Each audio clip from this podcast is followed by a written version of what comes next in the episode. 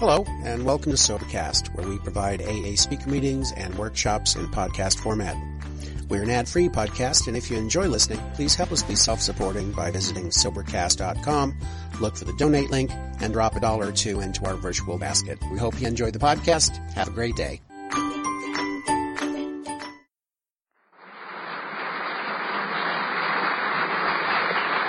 Thank you, Eddie. Thank you, Judy. Thank you, Pete. Hi, everyone. My name is Eileen, and I'm an alcoholic. And I am a member of the Satellite Beach Group. And I'm very happy to be part of this weekend. I always have felt it to be an honor and a privilege to be associated with anything in AA. And when I'm asked, when I was asked to be part of this 14th order meeting, I was really thrilled, and I want to thank Earl and Al for letting me meet all you people.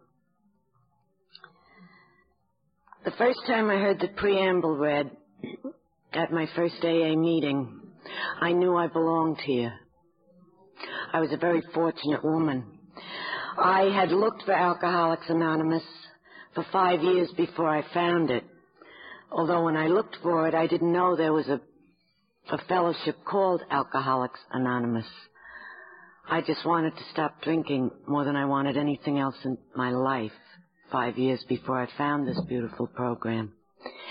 I was told when I first came into AA, and I've heard many times since at every meeting, that where to, where to tell what it was like, what got us here, and what happened now. And because I've always done what I've been told in Alcoholics Anonymous, I'll tell you about my active alcoholism. I don't really enjoy talking about it. It's part of the dead past.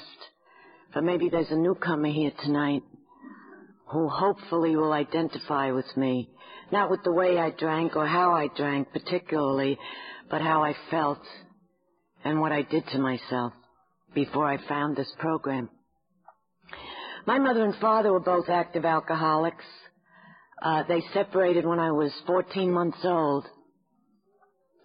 And I grew up in a series of foster homes and went back to live with my mother when I was 13 years of age. In about two weeks, I realized that my mother was an alcoholic. Now, I didn't call her that then. I didn't know anything about alcoholism till I came into Alcoholics Anonymous. I just knew my mother drank too much. She was always drunk, as far as I was concerned. I never saw her sober. She died drunk. And I hated her. My involvement with her closed my mind. I hated all alcoholics till I came to Alcoholics Anonymous, and I was to end up hating myself most of all. But I didn't know all this when I was 13 years old. And I remember I used to pray in much the same way I prayed before I found this program. I would bargain with God. And I remember very seriously praying that if she died, I would give my life to him. I was very ashamed of the way we lived. I had a younger brother. Uh, I had a lot of negative character defects, another thing I didn't know till I got in this program. I was full of resentment at her, felt very sorry for myself, felt very ashamed. And on my graduation from grammar school, when she didn't show up and I went home and saw her drunk with her friends, I got very angry, which was to stay with me for many years got very angry and wondered why people drank alcohol. So I emptied a mayonnaise jar, filled it full of gin, and drank it. And I passed out. When I woke up, I was very sick, and I still remember thinking, people who drink alcohol are crazy. If there was some fun in it, I could see, but uh, they must be crazy. Very soon after that, I started to go to bars with a girlfriend of mine. And at my first date, I had my first drink of alcohol. Now people talk about whether they were born alcoholics, whether they became alcoholics, when they passed over the line. I was a social drinker for about 20 minutes. I loved what that first drink did to me and my personality.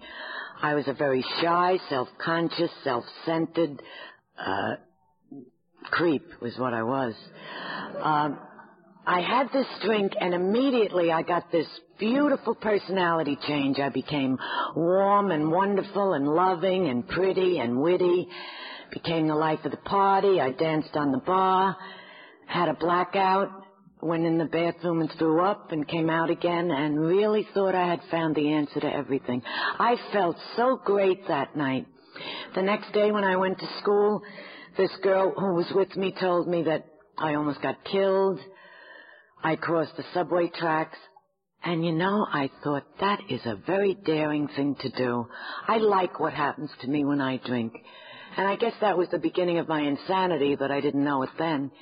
Almost from that point on, really, every chance I got to drink alcohol, I did. And I quickly learned that if anything was happening that I didn't particularly enjoy, if I was tired or I didn't feel like going to school or I had a headache, all I had to do was have a few glasses of beer or a few glasses of wine and I was fine and the day was beautiful. And this is the way I went for a couple of years. I got into the habit very quickly of going to bars. I lived in New York and um, I would go with my girlfriend to these bars and pick up servicemen I, I was allowed to join a club in high school. It was the National Catholic Community Center for girls of good character.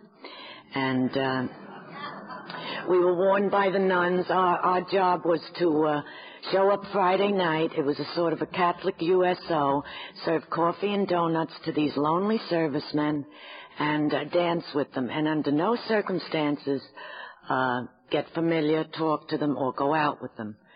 So before the first half of the first dance, I would size up a live one and say, let's go out and have a few drinks. And that's the way my life was at 17 years of age. I was in this bar one night in, in New York City with a sailor I had picked up, as I just described. And I was looking in the, in the bar, in the mirror behind the bar, because I realized even at this age that I knew when I was drunk before anyone else knew I was drunk. My right eye used to cross. So I looked in the mirror to see if my right eye was crossed, and if it was, my next step was to go in the bathroom, throw up, and come back, come out again. Well, as I looked in the mirror, this big, beautiful Marine walked into the bar. He was six foot tall. He had on an overseas cap very tan. Uh, he was just the greatest thing I'd ever seen in my whole life. So he was playing the jukebox, and I went over to him to tell him what song I would like to hear played. And he said, get rid of Sonny Boy and we'll go out. So I got rid of the sailor and went out with the Marine. And we got married. We both drank rum and Coca-Cola, and we both smoked Chesterfield cigarettes, so that was a good reason to get married. we were married April Fool's Day. I have to bring that out. He still says to our son, stay away from bars, that's where I met your mother. Uh, but he really never saw me at my worst then. And uh, he was stationed in North Carolina in Cherry Point, and I was in New York. So he only came up every other weekend, and I went around about my merry way, still going to the National Catholic Community Center and picking up servicemen and drinking. And he surprised me. He came home a week before our wedding, and I was very drunk. And he said, I think we should call this marriage off. And I asked him why and he said he didn't want the mother of his children to be a drunk. That he didn't like drunken women. And I said I didn't like drunken women either. I thought they were the lowest things on earth. I really meant that too, and I didn't consider myself a drunken woman. I told him I was very excited about our impending wedding, and this would never happen again. And we were married. And we weren't on a honeymoon five days, and he said, Eileen, you drink more than any girl I ever met. And by the tenth day, he said, you drink more than any man I ever met. And I was very angry. Anger was to play a big part in my act of alcoholism. And I reminded him that he didn't meet me in a flower shop, he met me in a bar. And it wasn't very pleasant. Um, I don't know if I was an alcoholic in those days. I just knew I loved to drink and what I loved what happened to me when I drank alcohol. And yet, even then, when I drank, this personality change wasn't enhancing me in any way.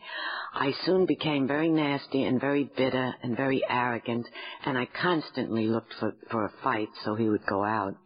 I had a lovely little boy and another lovely little boy. They, they, were they were born perfectly normal, for which I'm, I've been inter- eternally grateful. And my husband stayed in the Marine Corps, and we lived in Vero Beach, Florida. And he would go out and fly his planes, and I would buy a bottle of wine and take care of these two little boys. Became a New York City policeman, and he made $35 a week. And I couldn't drink on $35 a week. I, I knew that then. And we had many fights about the way I spent money. I mean, he would give me his pay on a Friday night, and Saturday noon it was gone. So I started these two little boys in a modeling and television career, and they made out quite well. Uh, I was in New York City. We didn't live right in the city. I was in New York City nearly every day with these kids. One of them was a uh, little over three, and one of them was 22 months old. And um, one of them would have a, a job in a, in a photography studio, and another one would be doing a commercial on the other side of town. And I would be in the bar in Midtown, so I could get to one or, or the other when they were finished their jobs. And invariably, I got drunk and I would go home without them because now I know I was in a blackout and I couldn't remember where I'd left them. My husband threatened to put me, to report me to the Society for the Prevention of Cruelty to Children and to put me in a mental institution. And you know, I wasn't 23 years old and I didn't care. I was so sick and so ashamed and so remorseful. I knew I wasn't drinking right, and yet I didn't know a person, an alcoholic, who didn't drink till I came into Alcoholics Anonymous. I knew there were people like my mother who drank too much. I knew there were people like my husband who drank socially, and I knew there were people who didn't drink at all, but I didn't know that there were alcoholics who didn't drink, and I really didn't know what to do except to cry all the time. My mother and I got very friendly when I started to drink heavily. We used to go to the bar, the two of us, any bar, and stay till it closed at three in the morning, and she would put me in a hospital, and I would have induced labor, and my baby would be born at 10 o'clock, and she'd be in with uh, Brandy Alexander's and beer in an hour. I knew about the compulsion to drink alcohol. I knew I was a sick lady. And all I can plead now is ignorance. I wanted to die, and I couldn't die. I saw nothing to live for, and I had two beautiful little boys, and a husband who at that time loved me very much, and he couldn't understand me and I would promise to stop drinking, and we would fight. And anyone who lives with an alcoholic really knows all the all the details that go on when when an alcoholic is actively drinking. It, it was very sad, and I didn't know what to do. And then one day on a June 30th, I got a big fat $5,000 residual check from my oldest boy's commercial and my husband was working and I decided I was going to throw a party that was to end all parties. And it was a very hot day and I decided we'd have a bathing suit party. And I lived in a tenement that was really from the pits. And I decided I'd have a beach party and everyone should bring umbrellas up on the roof and we were really going to have a time. And I bought a lot of, ordered a lot of booze and we all went up in bathing suits and about 12 o'clock, some woman came up and she said to me, you better put on some clothes, something's happened. And I remember being very angry, but I did, and I went downstairs and met a man, and I said, what happened?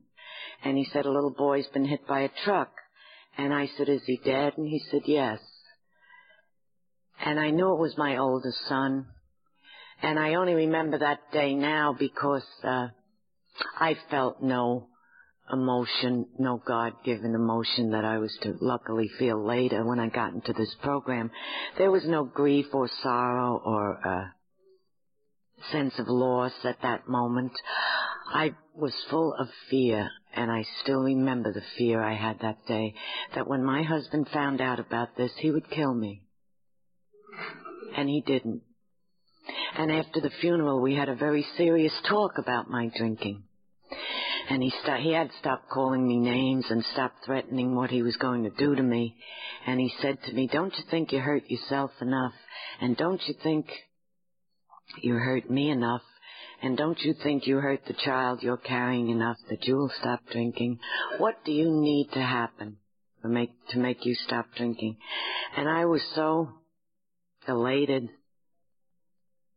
that he wasn't punishing me, that I promised him I would never drink again, that I had learned my lesson and I was not going to drink and God was good and we were very young and we could have a family and on and on and on and I was lying and lying because this is the time that I can, I know I was an alcoholic. I just couldn't live in reality. I couldn't accept what happened to me. I have learned since that there people in life, everyone in life, let's face it, has some tragedy and and the the wise ones, the spiritual ones, look for a power outside themselves, look for some strength. Not no, I was a very defiant, arrogant, uh, sick woman. And as I was promising him I would never drink again as long as I live, I was making a vow to myself, Mister, you haven't seen anything yet. I'll never be sober the longest day I live, because I don't want to live anymore because I can't take this pain and I can't take this guilt and I can't take this shame. And I couldn't. And I drank then from that day until I found Alcoholics Anonymous just for complete oblivion as quickly as I could. And I think if someone ever said to me, have another drink and it'll kill you, I would have drunk it. Because I didn't want to live. I didn't know how spiritually sick I was and how hateful and defiant I was and what an egomaniac I was. I found all this about myself in Alcoholics Anonymous. The Korean War was on. My husband was recalled into the Marine Corps because he was in the reserves. The people in New York City stopped calling my children. Now I had a, a boy and a girl uh, to do modeling jobs or television jobs. They would say, you know, we'll use the kids, but let the mother stay home. And for a while I had a very nice, respectable, middle-aged German woman bring them to the city and she got sick of my antics. So at the time my husband went back into the Marine Corps, I was living with three children. I had another little girl. Sometimes I'm very grateful that I don't remember the details and the, uh, the horrors of those couple of years. Anyway, he went back to North Carolina and I was in New York and I had no money and my children weren't working anymore, and my husband wasn't sending me money. So I gradually started to sell the furniture. And when he came home one day, a few years before I came into Alcoholics Anonymous, I was lying on the floor much like this with my two little girls and one little boy, drunk. And there wasn't a stick of furniture in the house. And he took me to North Carolina and he said, nobody here knows you're a drunk. And it wasn't very nice because neither of us knew what he was talking about. And I didn't make promises anymore. And we went to North Carolina and we stayed there for a couple of years. Then we came back to New York. In New York, we lived in a suburb that was called Staten Island. It was very rural. It was about 1956. And there were uh, very little, very little transportation. And I didn't have a car and I had some beer men there, and they were beautiful. They used to deliver beer to me morning, noon, and night, or any time my husband wasn't home.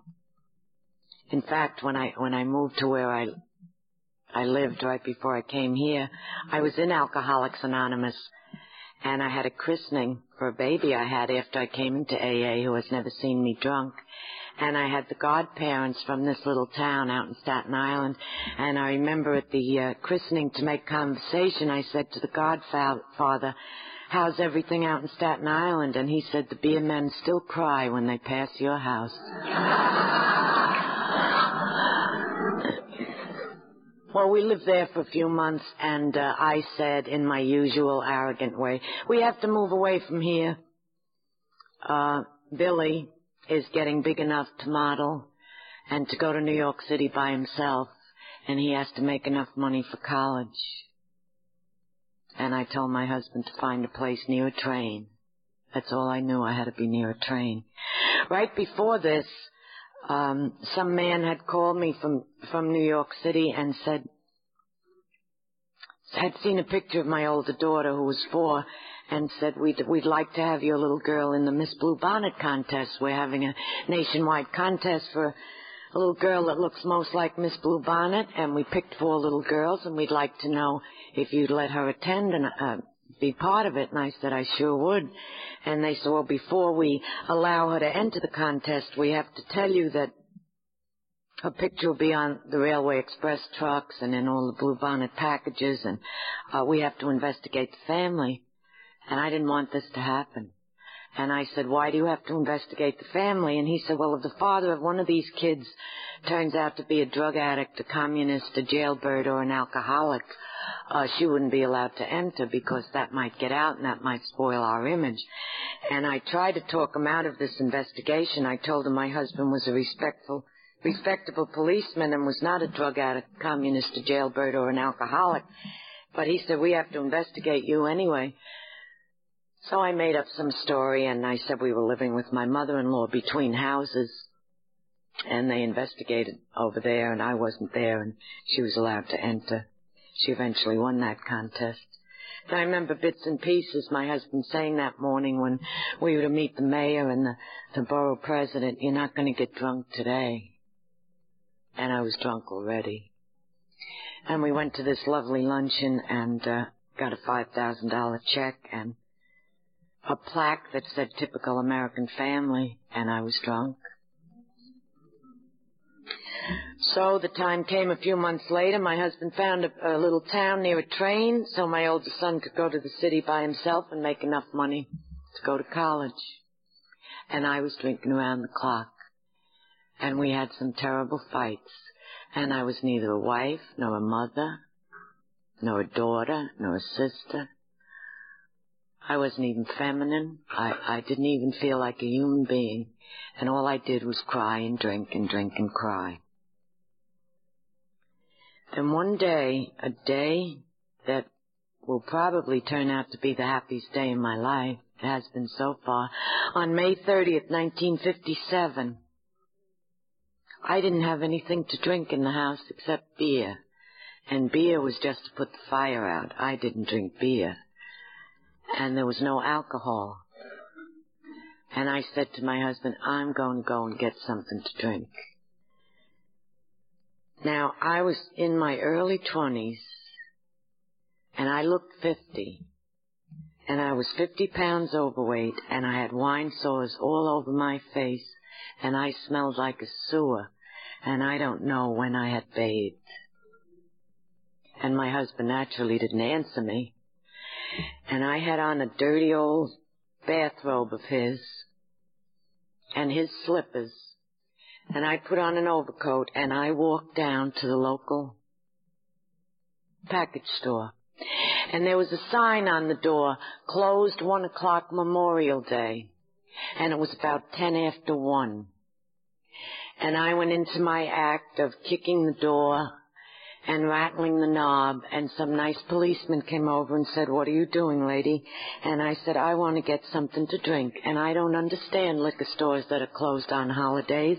Where I come from, we're open 24 hours a day and if you're not careful, I'll move back. and he took me home. He asked me where I lived. He got my husband and he said, keep her in the house and I was in a rage and I went to the refrigerator and I opened it and I took some beer and I went up to my bedroom and slammed the door and started to drink. And in my bedroom, on the floor, there were a bunch of newspapers. And I picked one up and I was looking at it and there was a column in it called the counselor's column. And it said, my husband has a drinking problem. Is there anywhere he can go for help? And the answer was a telephone number. And I looked at that number and I drank my beer and I finished my beer and I went down for more beer and I came back and I just sat there all afternoon sipping on this beer, getting angry and crying and passing out. And I woke up sometime and I called the number and some man answered and I said, do you help people who st- want to stop drinking? He said, yeah, lady, come around tonight at 8.30. I said, are you sure you're open? Today's a holiday. and he said, we're open. You just come around. He didn't mention Alcoholics Anonymous. He just told me where to come. So eventually I went downstairs and I said to my husband, will you take me someplace tonight where they'll help me stop drinking? He said, okay. So I had on the bathrobe already. I just put on the coat and the slippers. And he brought me over to a church that looked much like this and a thousand places I've been in since. And parked the car. I said, come on, let's go. He said, not me. You'll have the problem. And I didn't want to go in. I was afraid. And he wouldn't let me back in the car. So I walked into what turned out to be my first meeting of Alcoholics Anonymous. And I thought he left me in the wrong church because I saw all people like you laughing and, and throwing their arms around each other and kissing each other. And I thought, that idiot, I don't belong here. But I didn't get up and leave. I sat in the last row in the last seat. And three sober alcoholics got up. Just like Eddie and Pete and Judy did tonight and, and like we do at every meeting. And someone read the preamble.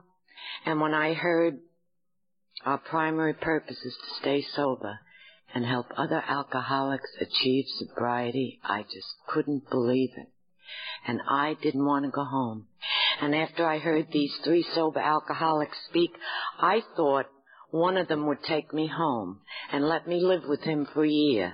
And when he taught me how not to drink, then I'd be let free and I'd be fine for the rest of my life. And nobody did that. And I didn't know, I didn't know what to do when the meeting was over. And I started to walk out the door. And thank God for the lovely young woman that came over and said, Hi, how are you? Is this your first meeting? And I said, How do you know it's my first meeting? but you know, you're, you're all so kind to newcomers. So kind.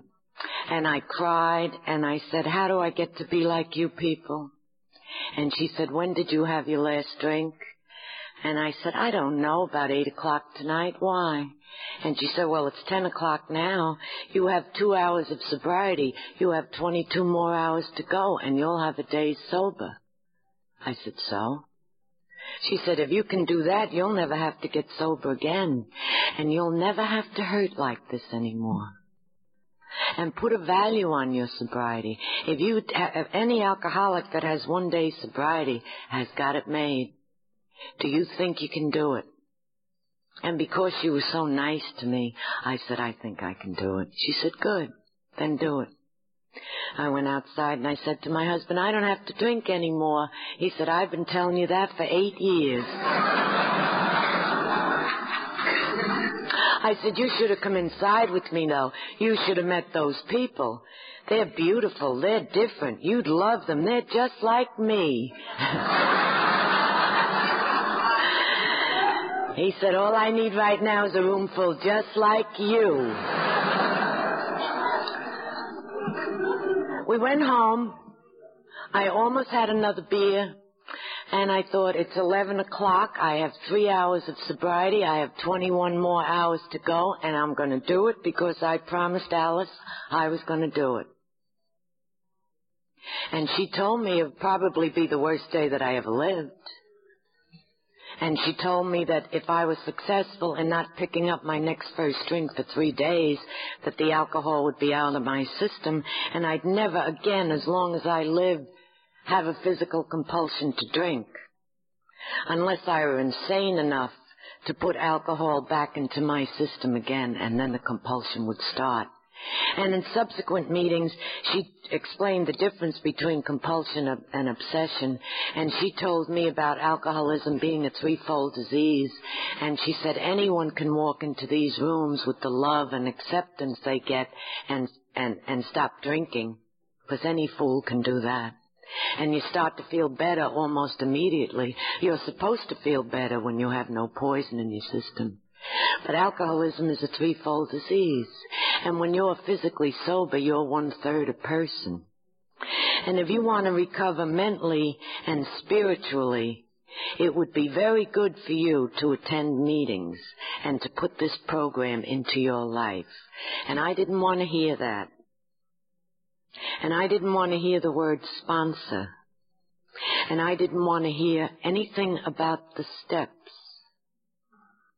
Alice explained to me after physical sobriety came mental sobriety, and after I were in Alcoholics Anonymous for a while, that I would put in a day that wasn't completely beautiful, that might be full of negative thinking and negative actions, and all these character defects of which she knew, like self-pity and resentment and hate might come up, and if I didn't think of a drink to alleviate the emotional pain, then I was well on my way to being mentally sober. And then, she said, if you are particularly fortunate and you keep coming to Alcoholics Anonymous meetings, you may get spiritually sober. You may. And she said, I can promise you a life if you have spiritual sobriety that is indescribable. It is so happy, joyous, and free. And I listened to Alice because I respected her, but I really didn't believe her. And I wouldn't choose a sponsor, and I wouldn't exchange my telephone number with anybody because I loved all of you as a group, but I didn't want you to get to know me. Because once any of you got to know me, then you might not like me. And I had to be liked. It was very important that you like me. So I didn't want to get close to you, but I came to meetings. The only thing I did right for one full year was not pick up that drink and attend AA meetings. I remember closed meetings when a subject would be discussed like humility or honesty or tolerance or especially love. I would feel my heart pounding inside and I, I would go into a rage and I remember saying at one meeting, what has love got to do with sobriety? I don't understand you people. I just want to hear how to keep the cork in the bottle. I don't want to hear how I have to love. And one very wise alcoholic said, why don't you keep quiet? and why don't you try to help another alcoholic help himself and maybe you'll find out what love is all about. So I kept quiet. But I didn't talk. And I didn't ask anybody's advice but I came to meetings. And one day when I was home, I was cleaning the refrigerator, and I opened it, and there were two cans of beer there, ice cold beer. And I thought, uh, it's probably true. If I take my next first drink, the compulsion will set up, but it won't set up immediately. And it was hot. So I took the two beers out and closed the door and opened them. And right then there was a knock on the door and I answered it. And these two burly laborers were doing somebody else's lawn work. And one of them said, hey lady, you wouldn't have a cold beer, would you? I thought, my God, they have spies.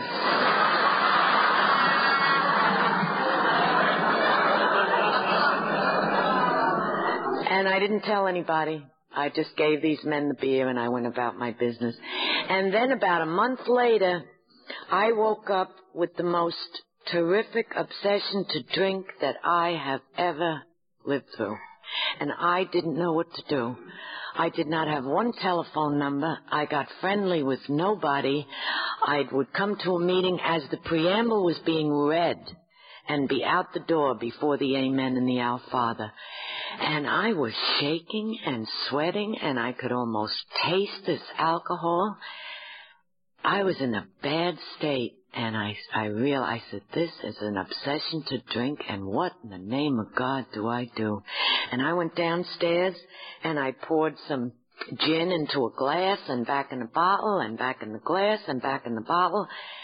And then I remembered all those meetings with all you people talking to me about obsessions and about the steps and about getting to be part of AA instead of fooling around and being a guest visitor and, and getting all the benefits without any of the work. And I prayed as I was only taught to pray before I learned to pray. And I got down on my hands and knees and in my arrogance I said, if there is a God, take this obsession to drink away and I'll do what they tell me. I'll get into the steps and I'll try to help people and the obsession left and it never again returned. And that was the day when I considered myself a member of Alcoholics Anonymous because that was the day my mind started to open up to what you people had been trying to tell me for five or six months. That this is a spiritual program. And if I want to be healthy, I better recover in three ways. And if I want to have continuous sobriety a day at a time, and if I want to have all the joy and the happiness and freedom that is promised alcoholics in Alcoholics Anonymous, then I better get to work. And it was told to me that sobriety is a gift, but I better use this gift or I'd lose it. And that was the day that I really became a member of Alcoholics Anonymous. And that was the day my life and I started to change. I have yet to meet a sober member of Alcoholics Anonymous who hasn't had a complete personality change for the better in working the steps. I knew I was powerless over alcohol long before I came into AA. I'd have to be a fool not to know that. I knew I wasn't restored to sanity because I had that obsession to drink. And any alcoholic, in my opinion, who has an obsession to drink once he or she is sober hasn't been restored to sanity. And then I was told that all I had to do was make a decision to turn my life and will over to the care of God. I didn't even have to believe in God. Once I started to believe in Him and become aware of Him, then the decision had already been made and I was through with that. And I was told about if I ever picked up my next first drink, it wouldn't be a compulsion to do so. It would be those contributory factors to my alcoholism, my character defects. And I was told, and everything I was told I did as soon as I was told to do it. There were no suggestions. I was told to write a fourth step, to write an autobiography of my life and then to share it with someone who pointed out to me that my main character defect was fear. And all my dishonesties and all my deceits and all my con jobs and all my lies were caused by fear. That fear was the grandfather of all my shortcomings.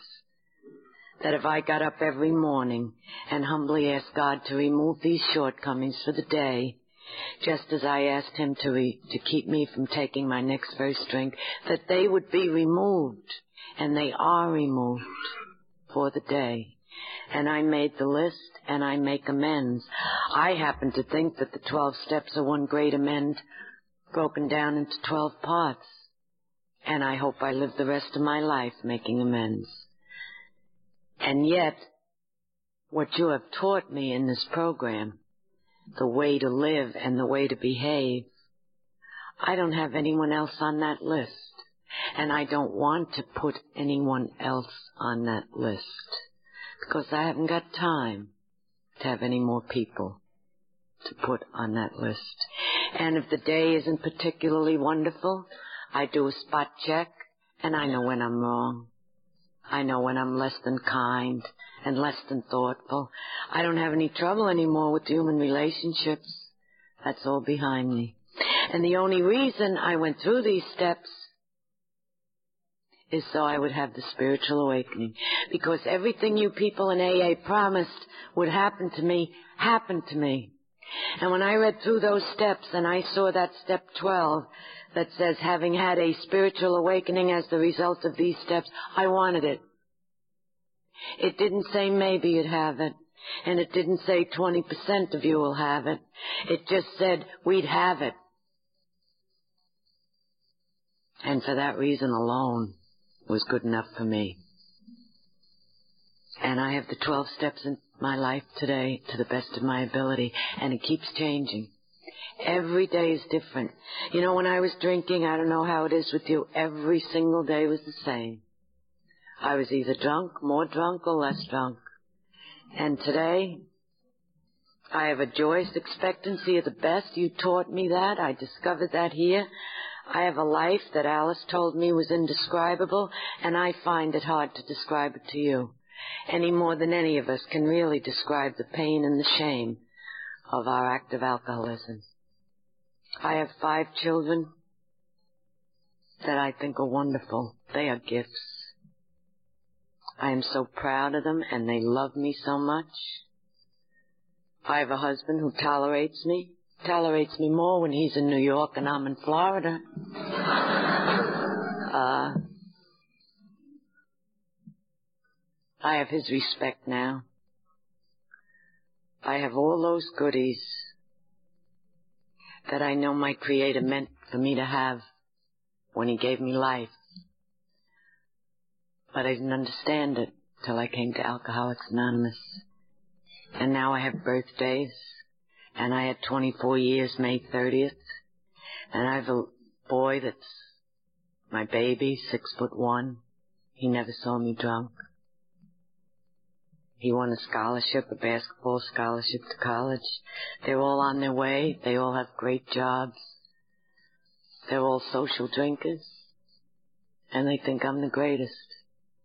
And they are so grateful to Alcoholics Anonymous because they go in bars. And my youngest son just told me a few weeks ago he met a woman in the bar. He said, "Oh, I got such chills when I looked at her. She looked just like you. Oh, when you were young, I guess, but she looked just like you." He said, I was so ashamed. I felt so sorry for that lady. She kept falling off the bar stool. Did you do that, Mom? I said, I really don't remember. That's, that's ancient history. I have a son out in California. He sent me a birthday card. And it said, when I think of all the things that would have never been, if you had never been, I celebrate the day you were born. So he doesn't remember my drinking. And the little boy who died never saw me sober. But that's part of my past. I hope there's a newcomer in the room tonight. I hope there's a newcomer that's a week away from a drink or a day away from a drink or one hour away from a drink. Because I know just how you feel. And I still identify with newcomers. And it doesn't make any difference whether you've been drinking for three years or 50 years. I know what you're going through because everyone in this room who is an alcoholic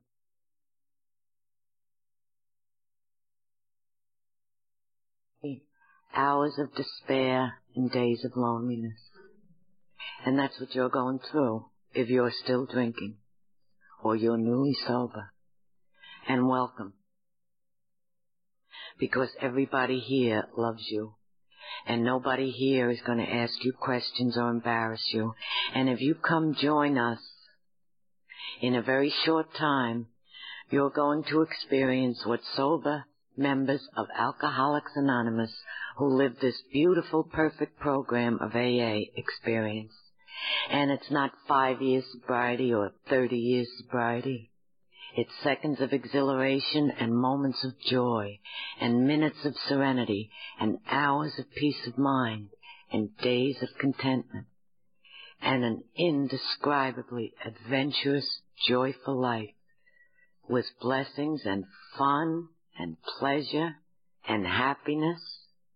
It's a not grit your teeth and stay sober. It's thank God I'm sober and thank God for the people in AA Thank God you were here when I needed you, and I need you more now than I needed you my first week in Alcoholics Anonymous. Because if I pick up my next first drink, I know I'll never get sober again. I just know I won't. And I have too much to lose. I have too much to throw away, and I have seen too many people. You see, if you have a slip when you first come in, it's very sad, but you usually get right back in again. If you have a slip, or I have a slip after many years of sobriety, it is tragic. Because very few people with many years of glorious sobriety who pick up a next first drink ever have the humility to come back to Alcoholics Anonymous again. And this is why people who are in for many, many years are so needful of this program. So the complacency doesn't set in, so the spiritual pride doesn't set in, so people like me are constantly reminded that they have to remain teachable, that I could know everything there is to know about alcoholism, that I could know the big book backwards and frontwards, and I could know the 12 steps and the 12 traditions, and nothing will keep me from picking up my next first drink. None of that intelligence. Your wisdom and your love and your understanding for me as another alcoholic, and your sharing with me as you did this weekend keeps me from picking up my next first drink. I want to thank you so much again for letting me be part of this beautiful weekend and for having the privilege of meeting all you people. Thank you.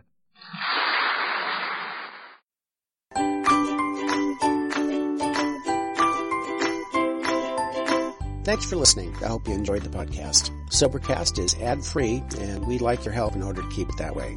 So if you'd like to help us be self supporting by pledging a dollar to a month, visit Sobercast.com and look for the donate links. Thank you very much.